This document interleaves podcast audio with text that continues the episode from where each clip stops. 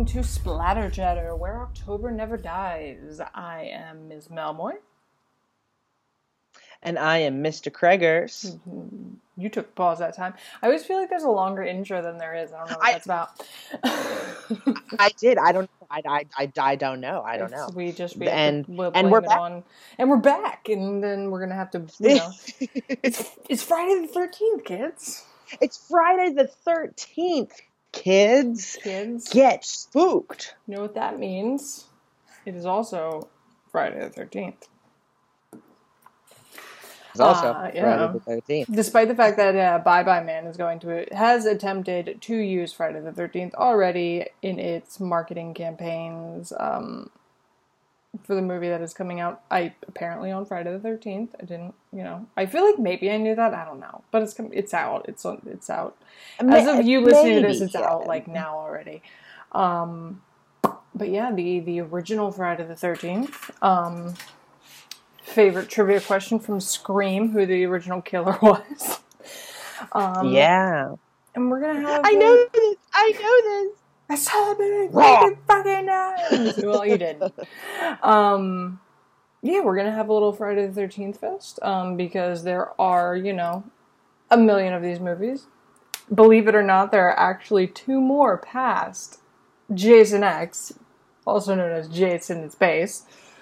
Um, they're There are a actually total of playing- twelve. there are. They're actually playing Jason Lives at um, the theater down the road from me, and there was a trailer Oh. for it with Nocturnal Animals on Tuesday. It was the original trailer from like when it came out in like Oh, cool. on like August 1986 or whatever.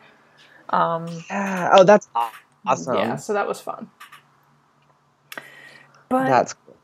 yeah, um, this was Mr. Quegga's idea. Um, Yeah, wh- I, you know, it's it's like Friday the Thirteenth. We're a horror podcast. It just seemed like how could you not delve into the movies? So, what we think we're gonna do is that, starting with this episode, we're gonna dive into the original 1980 film, and every subsequent Friday the Thirteenth, we will look at the next film chronologically in the franchise yeah.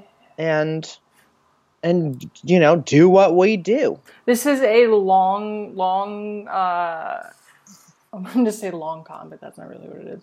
It is a a long form uh, sub series within the podcast.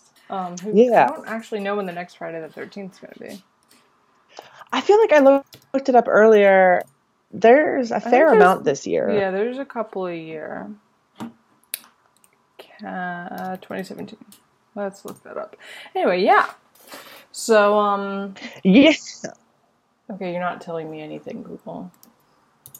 Typical. Okay, so typical big google okay so there's one in october oh yeah, we did discuss this. Okay so yeah the only other one this year there's a second one in october You know what's So- fun about all of this is I technically live on the 13th floor of my building. It's the 14th floor, but there is no 13th. They went 12 to 14 because, you know, okay. That- a very common Yeah. architectural Yeah, so I am on the 13th floor of my building on Friday the 13th talking about Friday the 13th. Friday the 13th i am also looking at our little timer on our conversation this is the 13th minute of our skype call What? Look at this. spooky We're gonna like turn the Skype off and then get like attacked by like a cat or something. Um, in our respective locked apartments. Although your, black cats your track record hasn't been soups with uh the apartment stuff. Listen Although to be fair, they are Yeah. they're doing construction on the water main tomorrow, so I don't have water from nine AM to one PM, so we'll blame that on Friday the thirteenth as well. Friday the 13th. Yeah. Yep. Yep. All right. Well. Yeah. So alluding to um, Shall we? Yeah the the scream the scream thing is that a lot of people don't realize that they really haven't seen the first Friday the Thirteenth film when hmm they think of Friday the Thirteenth. Because when you, yeah, when you hear Friday the 13th in reference to the famous horror franchise, Chewbacca mask. And those things, um, yes, uh, just when you when one hears of Friday the Thirteenth in reference to the famous franchise, you you instantly think of Jason Voorhees and the hockey mask. Yeah. Neither of which were present in the original movie. Boy, Jason, the greatest part of the movie.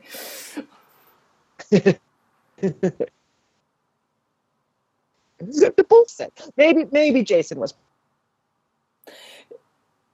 present. Jason, I mean, his Jason was present for is a, felt. a s- a hot second in the the first film. but is he physically there? Not. No.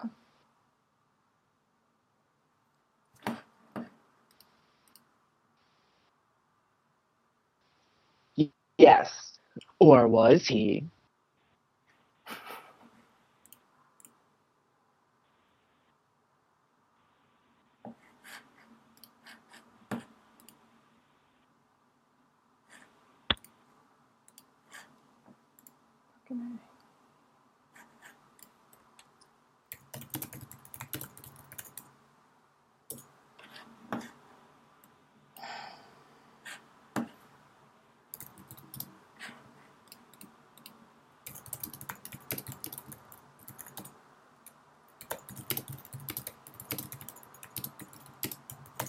Can you see me? Can you hear me? I can hear you. You're not move. Oh, now you're moving. Oh, we don't need me to move. We just need me to hear. Yeah, the internet's been super fucking Yeah. shitty all day, so I need it to not keep doing this. I don't know what it like.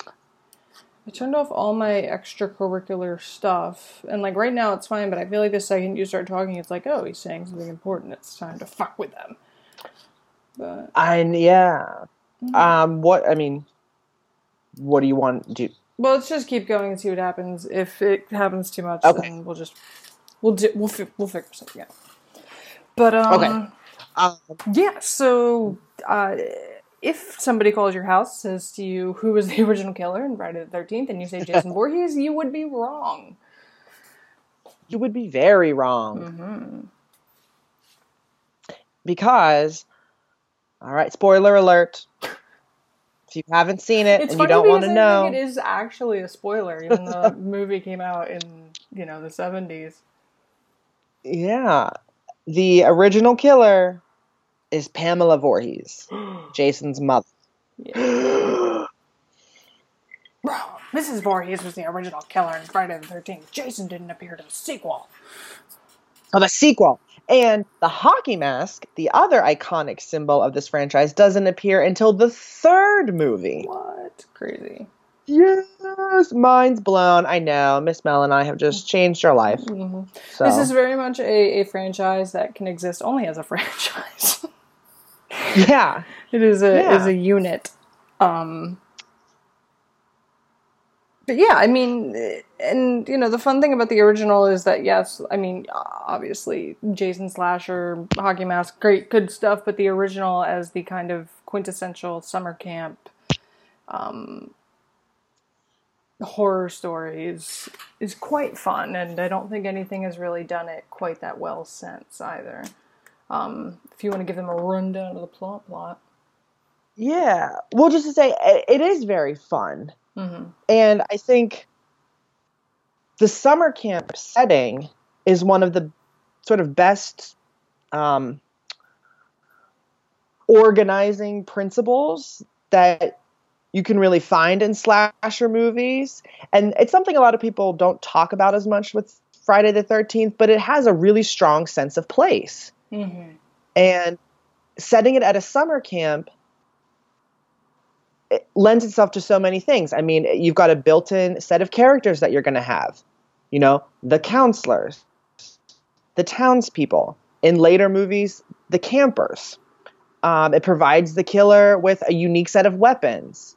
I mean, in the first movie alone, there's an axe that gets used, a Oh, bow and arrow, a machete, um, and of course, it obviously helps for. Uh, uh,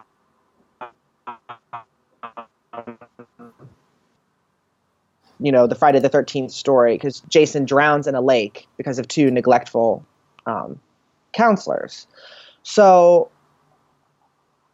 like, it's not just an arbitrary setting, you know, like it's a really Yeah. genius, well yeah, utilized. it's an entire mythology kind of in in the environment. Um, that's completely built in. Like you don't really have to do much work with it. I mean, the pieces are all, you just kind of basically have to fill in. Um, you know the. I, I don't want to say molds or cookie cutters because that makes it seem you know n- not creative, which it's not. Um, it's just that you know there's so many built-in motifs that you basically can play around with, and nothing really does it quite as well as Friday the Thirteenth does in the original, and then in, in subsequent stuff again and again until we get to space, and then things kind of fall apart. yeah. space camp. totally. Totally. Um, Um, but yeah, like um, okay, yeah. So I guess we'll do a rundown of of the plot. mhm. Um, we start in the late fifties. I believe it's June uh, fifty seven or fifty eight. Um, there's a little prologue at the beginning in which um, two camp counselors at Camp Crystal Lake sneak away to fool around, do all the things that horny teenage counselors do Yep. and uh, um, we see through a POV shot through the eyes of an unknown person. They're murdered, you know, mid coitus, as it were. And um, and then we jump forward in time a good number of years, and we establish this mythology that the murders of these counselors sort of perpetuated a number of declining years for the camp. It was closed. And in our present story, it's now being reopened um, by uh, Which is always a good a local man. good idea. Always a good idea. Local man Steve Christy. He's gotten some new counselors to come into town. We follow one of the new counselors in the very beginning as she interacts with the townspeople. Then she hitches a ride with um, an unknown person. We don't see the person. This person turns out to be, we're led to believe the same killer. She's offed. And then we go full into life at the camp as the counselors are attempting to reopen everything, get everything ready before the kids show up. There are no like the kids. There are no actual campers in the original Friday the Thirteenth.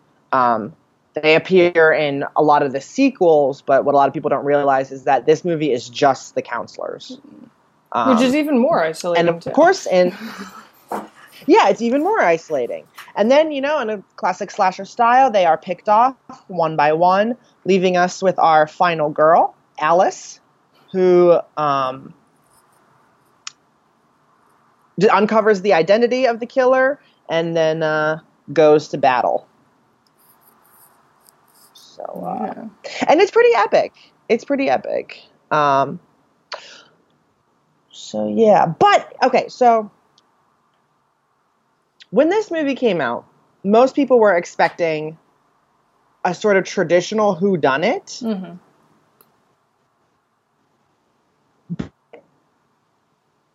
There's no clues whatsoever to the identity of the killer. Yeah, when the um killer gets revealed, you're like, oh, that's you know, okay.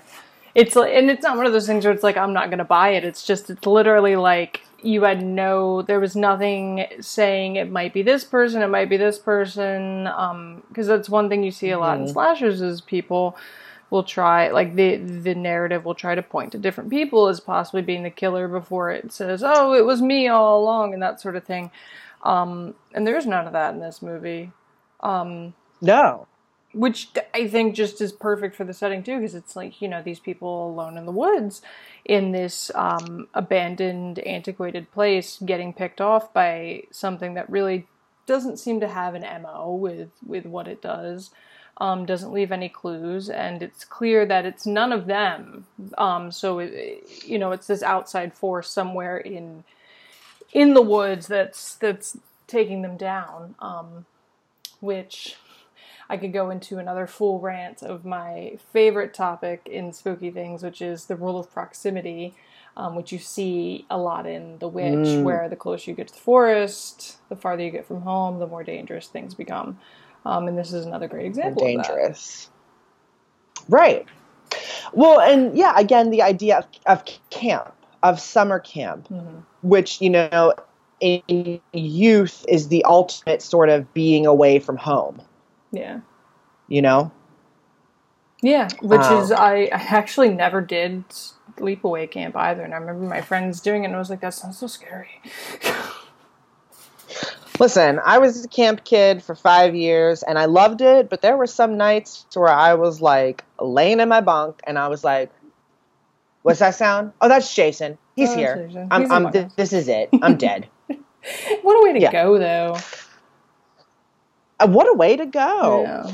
Um, and what I love about you were talking about the sense of isolation. Mhm. Um, there- there's some really awesome camera work in Friday the Thirteenth, like um, with our POV shots with the killer.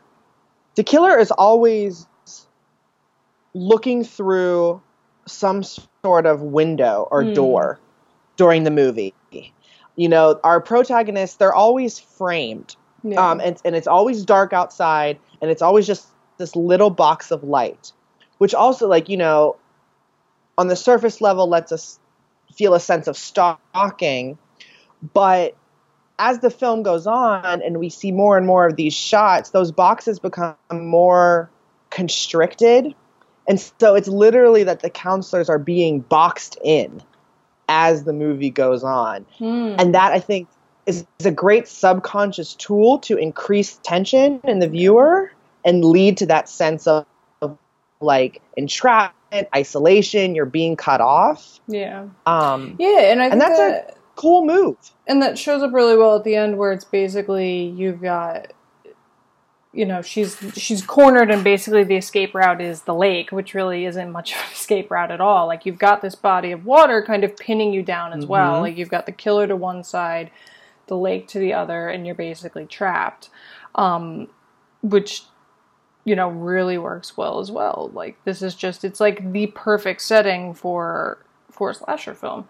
Um, It is. It's a great setting. I mean, even those moments in the beginning of the film where we're not at Camp Crystal Lake and we're seeing the, the town surrounding it, it's very idyllic. There's lots of shots of sort of the natural beauty of this uh, this place in, in New Jersey. It's set in New Jersey.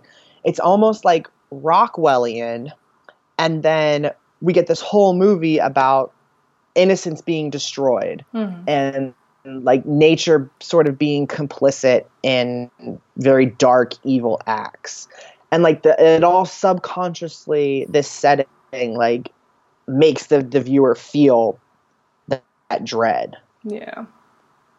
Yeah, it's it's it's it's definitely creates a sense of um claustrophobia in viewing it. Um yeah, like and I didn't even I didn't even like I think of now that I think about it, I'm like, yeah, like there's always sort of like a vessel not a vessel, but a um sort of viewfinder through which um we watch the killer watch the victims. Um and they always seem to be in some kind of enclosed space, whether they're in their bunk or in the Mhm. kitchen um, or what have you. Um, and it's you know you're taking okay you're you're in the town now you're in the camp now you're within this this um, view and it's like nesting dolls of of kind of yeah enclosure. oh yeah that's a great way to put it yeah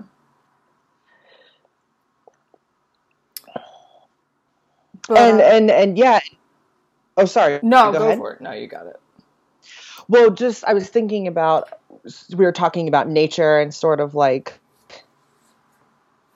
the violation of of, of nature almost. Because I feel like a, like sort of an undercurrent to this to this movie is nature and mother nature can be Mm, related. Yeah. Um, the like the final bloodbath occurs under the cover of a thunderstorm. Um, and this occurs frequently throughout the rest of the franchise. It's a repeated motif. Um, and early on in the original film, someone mentions having a dream about it raining blood.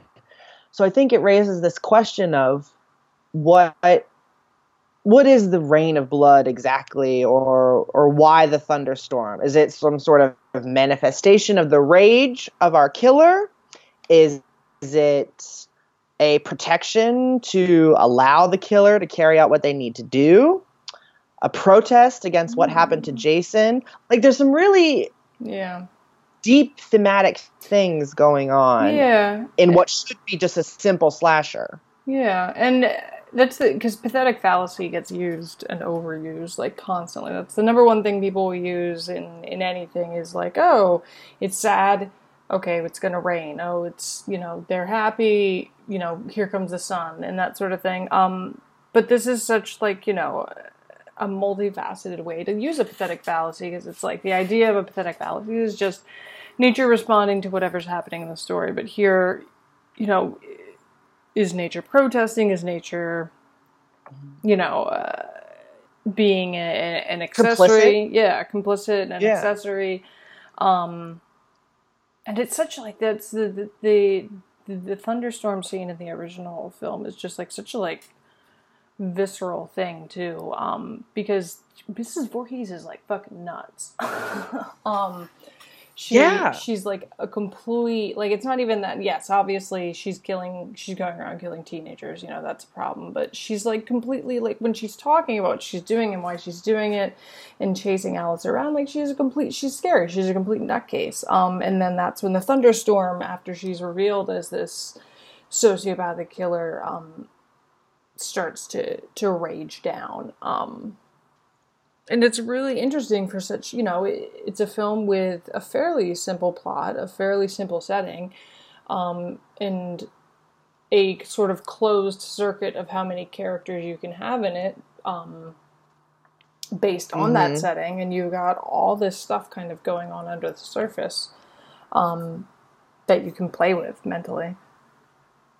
Yeah, I, I mean, there's there's a lot, and and let's let's talk about like the characters for a second, um, because I think of um.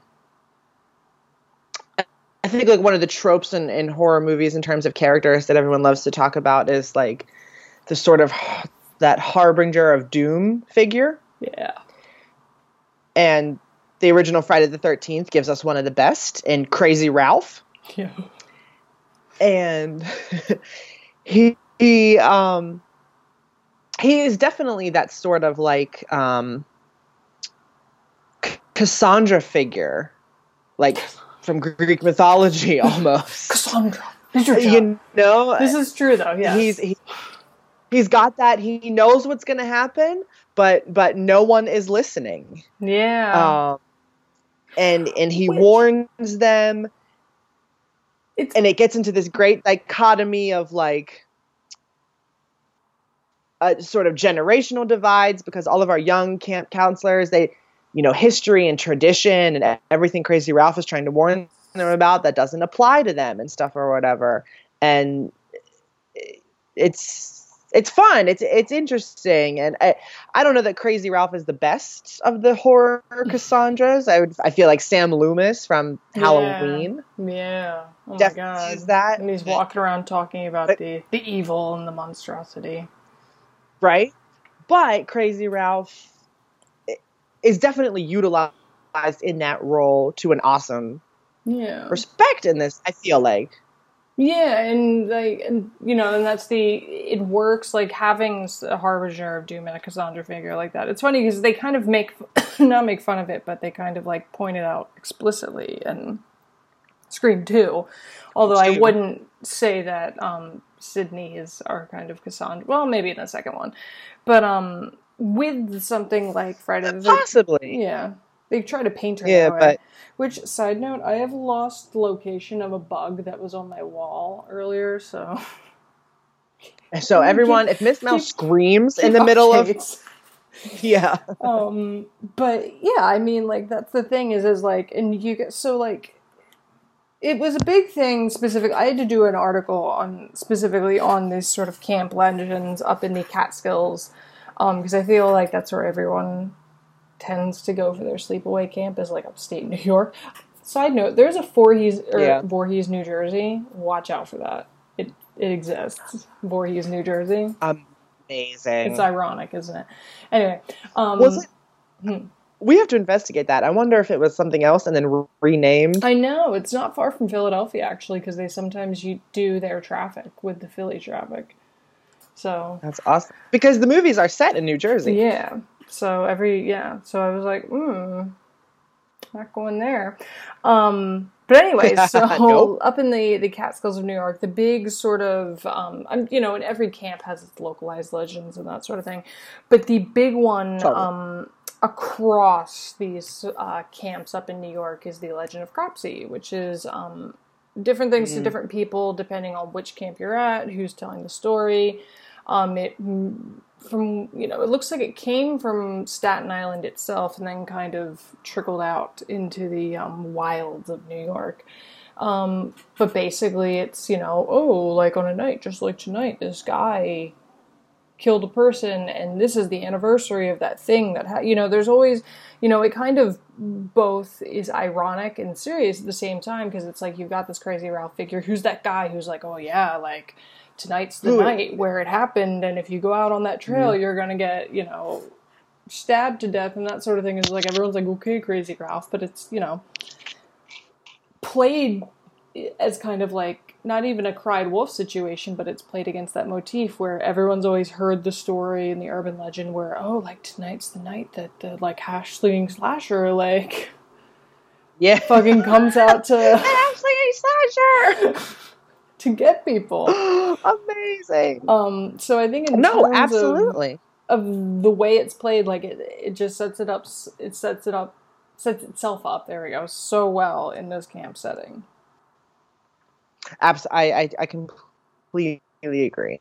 The Um, hash bringing, the uh, the crash bringing. The hash bringing, the hash slinging slasher. Uh, and I guess uh, so. The other big in terms of uh, characters, character tropes to talk about is obviously the final girl. Yeah. Um, and what's interesting in terms of our final girl in Friday the Thirteenth, uh, um, uh, Alice, who's played by Adrienne King, um, so much of the rules that we think of that have come from slashers and that are referenced and parodied in Scream, one of the big ones is that sex and drugs equals death. Yeah. But Alice, our final girl here, actually defies. Alice smokes pot in this movie. And she doesn't die. Um, Laurie Strode actually does the same thing in Halloween, and she survives. Yeah. Um, but so it's it's interesting that, that you know that rule doesn't apply here, but so many people think of Friday the Thirteenth as establishing that rule Yeah. of sex and drugs equals death. Um, and Brenda, the character of Brenda, I feel like she has more like the sort of sassy wit that we now think of as being sort of a marker of the final girl hmm than Alice does, but you know, of course, she doesn't make it. Um, Bye, so I think this was doing interesting. This was doing interesting things with Yeah. And it's That. interesting if you look at the source of some of these things that are kind of considered staple tropes to see that they aren't quite what they turned out to be. I mean, you could argue that in Friday the 13th, the focus was less kind of on the all around taboos and it was more about, um, you know, maybe the sex and that sort of thing. And it's the same thing. I mean, they certainly, that's what they focused on in Scream when they were talking about it because you see Sidney kind of like drinking and doing other things before then, and then it's only after she has sex with her boyfriend that um she's suddenly in danger and that sort of thing. Um but yeah, no, it's interesting how they're not the the, the um sources aren't exactly as pure or strict as we we see them now. Um absolutely. which and it's it's, it's interesting because it's like again it's a can't like you know it's horny camp counselors at a camp. You know, it's um, it's the perfect place to play with that that idea of what they get up to. Um, and that's like such the brilliance too of not having the kids there yet. Like the kids are coming, it's going to happen, um, but for right now they're all alone. Um, Mm-hmm. and it just it's like such just a great quick little way to just add to the environment and add to the story as well. It is. And I feel like there's so many awesome little moments and subtle things and sort of behind the curtain work like that that went into this movie and that did that, that do make it so great and that does cement its place as a classic and one of the greatest horror films Mm. we have.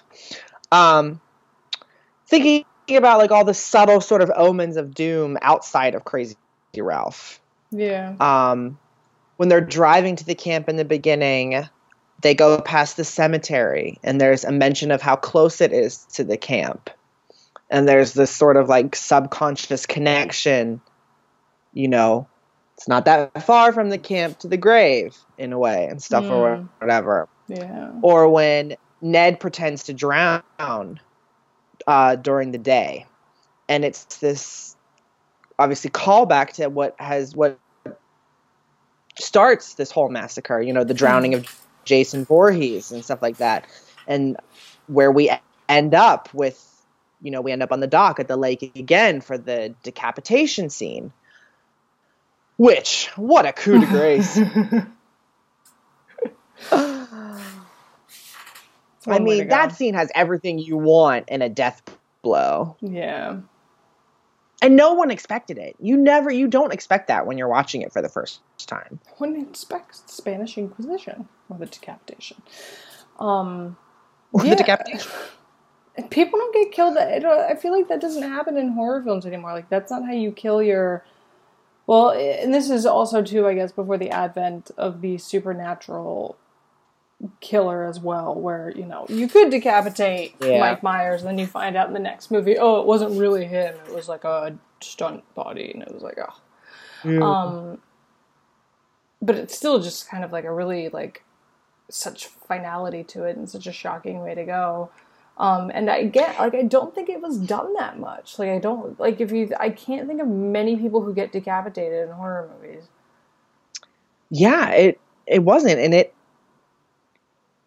it sort of enca- it got everything you want in the climax to your horror film, like revulsion, nausea, fear, that peak of terror, excitement, release, um, and it was great, and you didn't expect it, but the film tells you to expect it Yeah.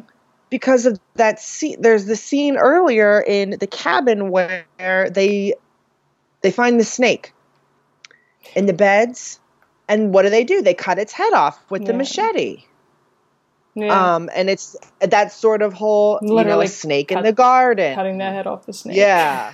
A, you know a snake corrupting this sort of idyllic eden like place. Yeah and, and what happens at the end boom um it's awesome Yeah. it's brilliant There's yeah, there's just there, there's so much subtle symbolism, um, and I feel like that's like a huge thing, especially in slashers that you get throughout. I mean, if you just you know you even look at Halloween and a lot of the things Loomis says. If you look at Scream and the way they overtly use the Cassandra metaphor in the second film, um, you know, there's so much great sort of little literary allusions, um, s- visual symbolism that goes into these movies that kind of, I wouldn't say it gets lost. It's just like, you know, it takes a podcast to sit down and say, look at all these things in Friday the 13th.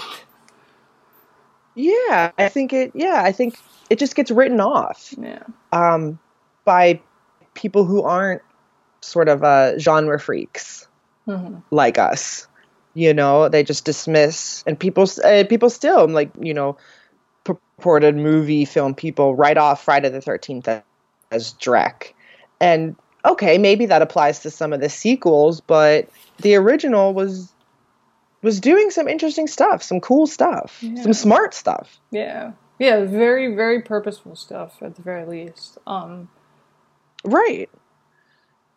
And yeah, I mean, like know, you, you can't, and even now, if you want to, you know, complain about what have you, I mean, you can't even on other genres like thriller genres and that sort of thing, and more, you know, cinematographic thrillers and that sort of thing, and kind of the more um, respected, suspenseful, tense movies. They still owe a great deal to these slasher films. I mean you know, the Mhm. thriller was kind of born out of the slasher because I feel like the slasher is kind of where the intersection comes um, for horror and thriller films. Because I've always considered those two separate things. I mean, when I was looking at my list of um, uh, best horror films of 2016, I didn't put Green Room on it because for me, Green Room was a thriller. Um, and Oh, interesting. and Don't Breathe almost didn't get on the list, but I justified it um, because I felt like The Blind Man was kind of a um, quintessential, like, supernatural monster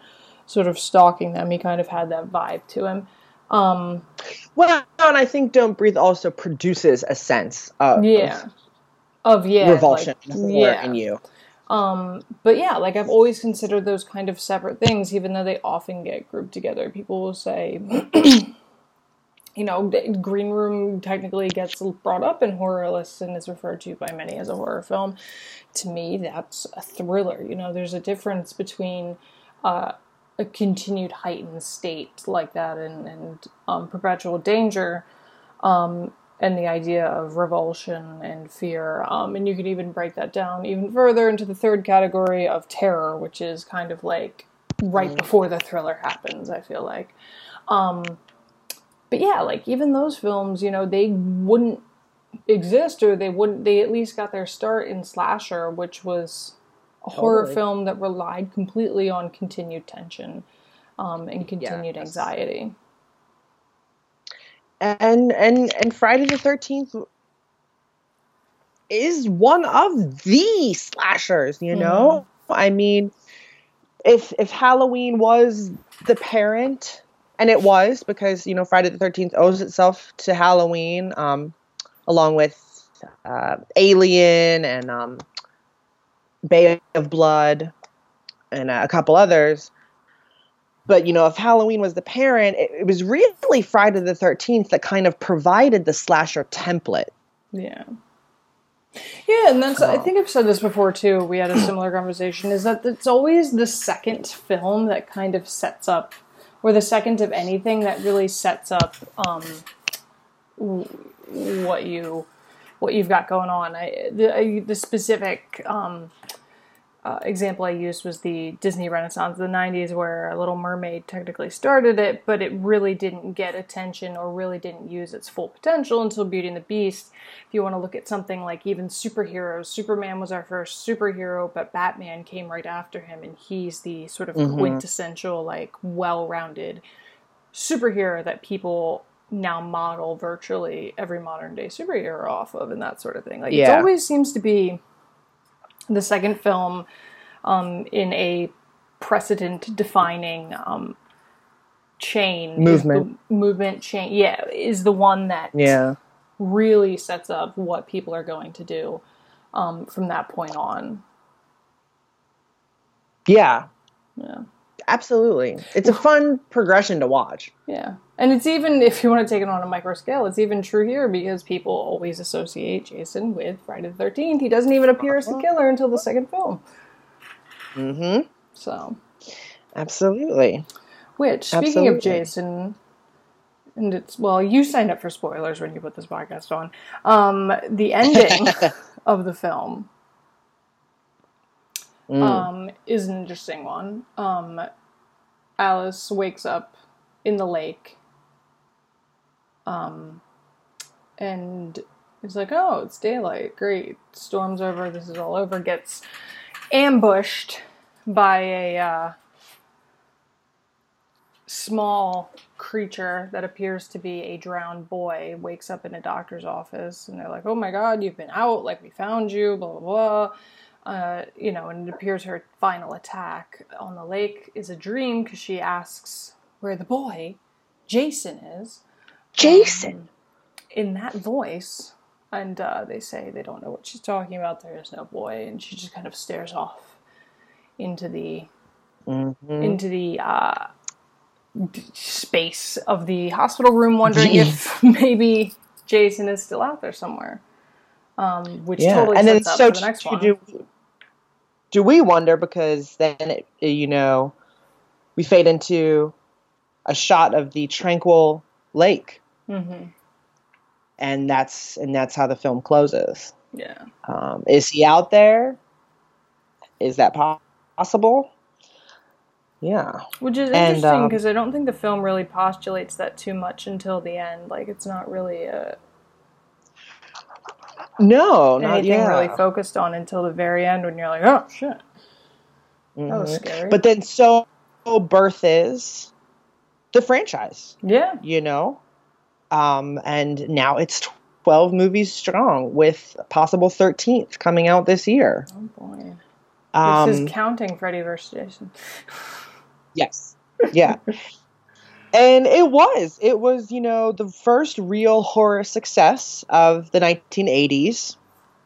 Um, it was definitely a big deal for um, horror uh, icon, special effects makeup artist Tom Savini. hmm He had worked on the film, uh, just come off of Dawn of the Dead, and um, he did work on this, and that let, led him to do a couple other slashers, um, The Burning, The Prowler, and now he's legendary in the horror community for his work. Um, so it was a big deal, and it was kind of like the spark of like these all these 80s slasher franchises that were almost like the new like brand name monsters from the 1930s Yeah, you know like frankensteins and draculas Yeah, and wolfmans. You know that yeah, like the Yeah. the Universal monsters. the universal monsters yeah. Which is And, so um, interesting to think about, um, because you've turned the Universal monsters, which were these classics, you know, supernatural creatures, and now the Universal monsters or the brand monsters of horror were human beings running around with machetes and butcher knives and that sort of thing. Um, yeah Generation X. Um, Mm. which is it, yeah and then you know it's so interesting to think about trends like that because then that turned into um, found footage films in the mid 2000s and and that sort of thing yeah i love looking at the history of horror through the decades. Yeah. Um because it's such a unique genre and that it seems that every decade has its trends and its themes that are such cool reflections of the generations at the time the politics of the time the cultures of the time.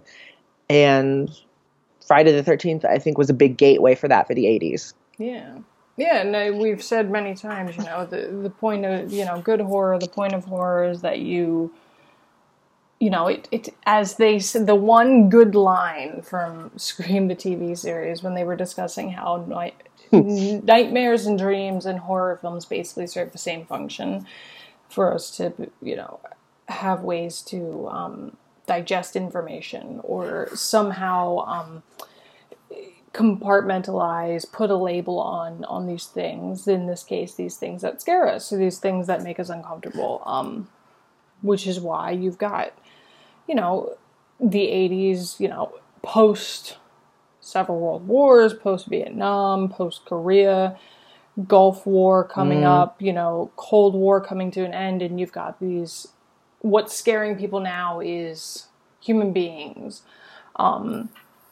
you know, chasing each other around with household items for the most part. I mean, that's the always the interesting thing about serial killers too is they never use like some crazy like machine gun or something that you can't get your hands on. Like they've got butcher knives and machetes, or they'll pick up a kitchen knife. Right. They'll use what's around them.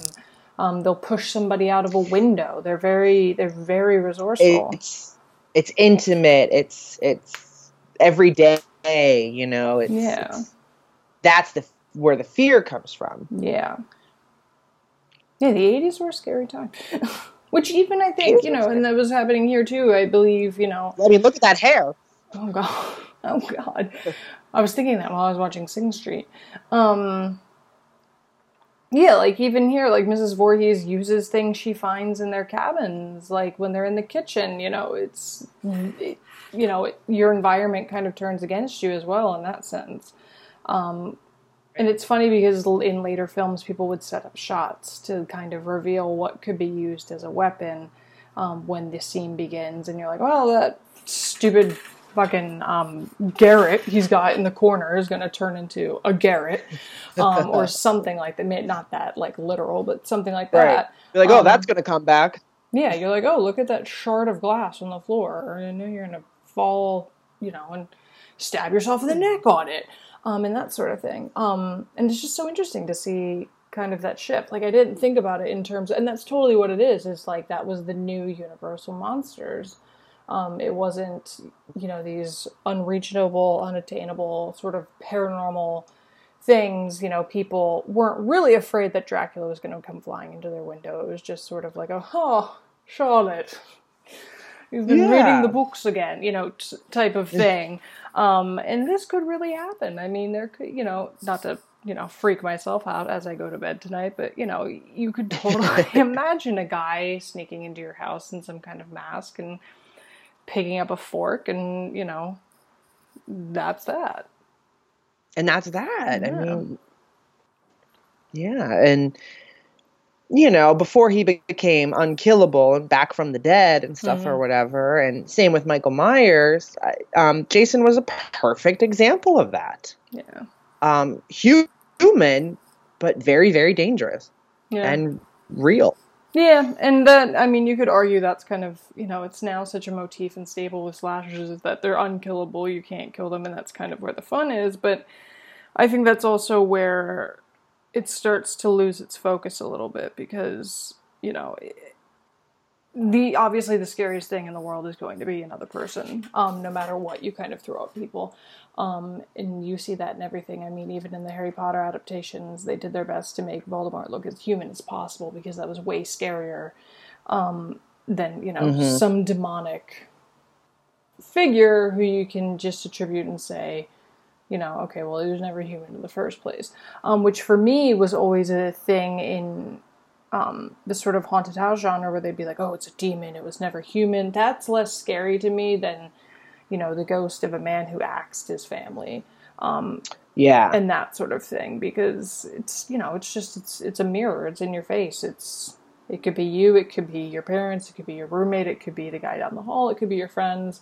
Um, and slashers, particularly Friday the 13th kind of force you to come face to face with that realization that, you know, there is lots of dark parts um, to the human psyche. Um, I think Halloween really, really focused in on that because Michael Myers was just a yeah. complete nutcase. Um, but yeah, like slasher as a whole, like that's the idea is that this is the sort of darker subconscious of your mind that wants revenge, that wants to just cause destruction running wild. Absolutely. And I think that is why, like, thinking of sort of slashers now or these franchises that were sort of born in the 80s and saw most of their sequels in the 80s, as they went on, there's a shift where you stop rooting for your the human characters mm. or the innocent characters, and there's almost a twisted sense of the killer. Yeah. You know, there are these icons. There's these characters you know. You want to see the slicing and the dicing and stuff or whatever. Yeah. And I think that's rooted in what you were talking about. Yeah. You want to, you know, it kind of, you know, you see it more blatantly in something like Saw or Final Destination where you're like, oh, I'm here for the kills. I'm here to see the traps. You know, I want to see what creative ways they come up with with killing people. With slashers, it always started out as being really scary. You know, you had this one girl or couple of kids who were, for some reason, victimized by this ruthless killer, and you're like, what the fuck? That's so scary. Um, and then it as it goes on, it, you know, it, it kind of becomes you know, it takes on a life unto itself. It becomes about, oh, I want to watch, you know, I want to see what they're going to, like, I want to see how this person's going to get, you know, completely mm-hmm. eviscerated and that sort of thing, which, you know, there's, you know, it's just, and it's not good or bad. I mean, obviously, like, you know, whatever, wanting to watch somebody get torn open. But, um, you know, it's, yeah, it's an interesting part. Is like you kind of step into the mindset of the killer. The longer you stay with these franchises and the longer you go, you're rooting for this killer more than these people, the killies, the victims. Um, you know, and it's kind of this weird little um, wish fulfillment or fantasy where you kind of let that aggression out a little bit. Um, yeah, and that that's a that's a big aspect of horror yeah. You know, a medium where you can vicariously live out the darker parts of yeah. your own self, psyche, soul, however you want to phrase or that. The mind. And um, the mind. I think that's why we have so much fun in the basement because you kind of get that chance to live out like a total horror film. Like that's what it is, and that's how I, you know, when we when I tell people, I was like, yeah, like this shit went down. They tied us to some chairs, put some bags over. They're like, "What the fuck is the matter with you? Like that sounds horrifying." And I was like, "No, like it was really fun because it was like being in a horror movie, but you knew in the end you were gonna be fine. Like yeah. nothing was gonna actually hurt you, so it let you." you know play and um, that's a big thing in um, Immanuel Kant, he has this um, whole philosophy. He is a philosopher. Um, he is a German philosopher, uh, but he had this whole thing about the human humans interacting with the fantastic, and basically saying that only when humans know that they're going to be safe um, and they know that no harm can come to them, that's when they're going to kind of let themselves go when it comes to the fantastic and and experiencing these stories um, which is you know on a micro scale you get that too in regular you know jump scare um, haunted houses mm-hmm. where you know mm-hmm. no one's going to actually jump out and stab you in the face so you'll let yourself kind of experience um, the, the thrill of it in a controlled setting absolutely i bet a good number of people listening did not think we would get into German philosophy, German talking philosophy. about a slasher from 1980. But I think that is a great testament to Friday yeah. the 13th as a as a film and and yeah. what it stands for and what it did and what it continues to still mean to uh, filmmaking and people who love horror and beyond. Yeah. No, 100%. Um, and that's the thing is you just gotta let yourself experience you know like let yourself experience these things and you'll be it's interesting you know you don't have to go out and check out a book from the library you know 900 pages deep about this stuff but you know watch a film. What do you notice is happening? What do you notice you're feeling? Um, even i can say when i saw nocturnal animals on tuesday like at different points of that movie i was not moving an inch. I'm a very like I move around a lot. I have attention deficit. I you know, I, I move around a lot in movies. Like people, I always feel bad because I'm always shifting my position, and it seems like I don't like the movie, but I'm just very fidgety. She does. I tested. I'm very fidgety um, when I'm doing anything. Like even now on the podcast, I've moved probably 15 times. Um, but the point is, is you know, when I was watching Nocturnal Animals, different points of it, I'd classify that that's kind of a psychological thriller, as I think the genre it's getting most um, identified with. But like, I don't, I didn't want to move, and it's like there's no reason. It's a film. Me moving isn't going to affect it, but it's like you're just arrested in place, and it's interesting just to think about even little things like that. You know, what does watching these things what you know and how you react to them physiologically mentally emotionally um, mm-hmm. and just kind of exploring that. I mean it doesn't mean you're going to go out and i hope it doesn't mean you're going to go out and go cray cray but um if you, you have the urge call someone. call somebody but um, that is um, not the intention. yeah no but even of horror films that is not their intention. No. No. And um you know, you look at you know what maybe it's catharsis and that's that's the big thing is like the greek catharsis the big point of everything right that we're doing in in art and film and stories is to reach that point where you have a release of emotions. Um, these are just very different emotions um, that i think people are used to feeling when they watch things or what they want to feel when they watch things as well. Mm so Totally, yeah. Which is the beauty of horror, I think. Horror films, horror novels, they can get us to experience and release certain emotions that other genres just can't quite get to. yeah yeah you have to get a little bit dirty to uh hmm to get at certain things Got to go a little bit dark. It's fun in the dark. It's very dark. Which, speaking of the basement, for those of you in Pittsburgh, it has a special Valentine's Day uh, opening. They did this a few years. I've never been to it. I'm curious what it is and why somebody said I have. Valentine's Day, good day to like just open the basement, get people to sign Mm. some waivers. I don't know, but uh, check it out if you feel so so inclined, so brave. That would be cool. That would be an, a, a unique Valentine's date with your significant other, if go. nothing else. I have seen in my time working at Scarehouse, there were plenty of people who came there on first dates, and I did not understand the con- like the mentality behind it. Like That would like tell me instantly if The- guy was like, "Let's go to Scare House." I'd be like, "Yes." which yeah, fine, I get that. It's like yes, obviously Craig would go crazy if that was his first date. But like I was like, these are people like you totally tell one of them got dragged by the other on this this date, and I was like, you like if you guys can get through this, like you're getting married. Like holy crap. Um, You're signing waivers on the first date in front of each other. What a, what a strong couple. What a Um, but yeah, yeah, Scarehouse does cool stuff like that year round. Um, they have random little days where they open their doors throughout the year, not just Halloween. So, always a good thing to check Yeah. out if you're nearby. nearby in that uh that Western PA area. That Western PA life. I'm curious to see um, what the situation is here in Toronto come Halloween. I don't think they do Halloween as big here. Oh, that will be curious. Um, I don't know, Yeah. we'll find out because you know it's such a mix of European and American, and it's like You'll alright, just have to introduce it. like this is my haunted house in my apartment. You'll be the one who makes it go big. There we go. That's why I'm here.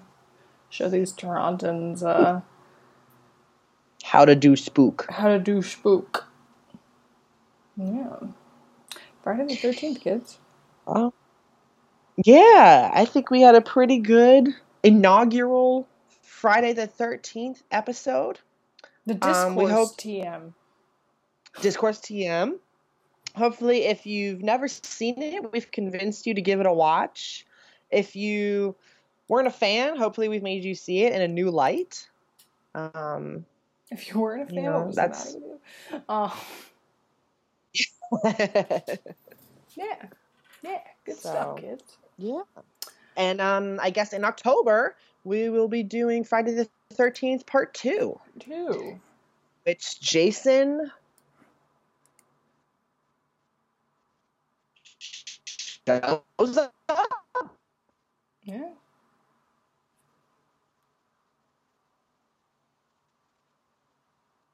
Um, well, all right, Miss Mel, you want to roll out the Yeah. contact I information? can do that.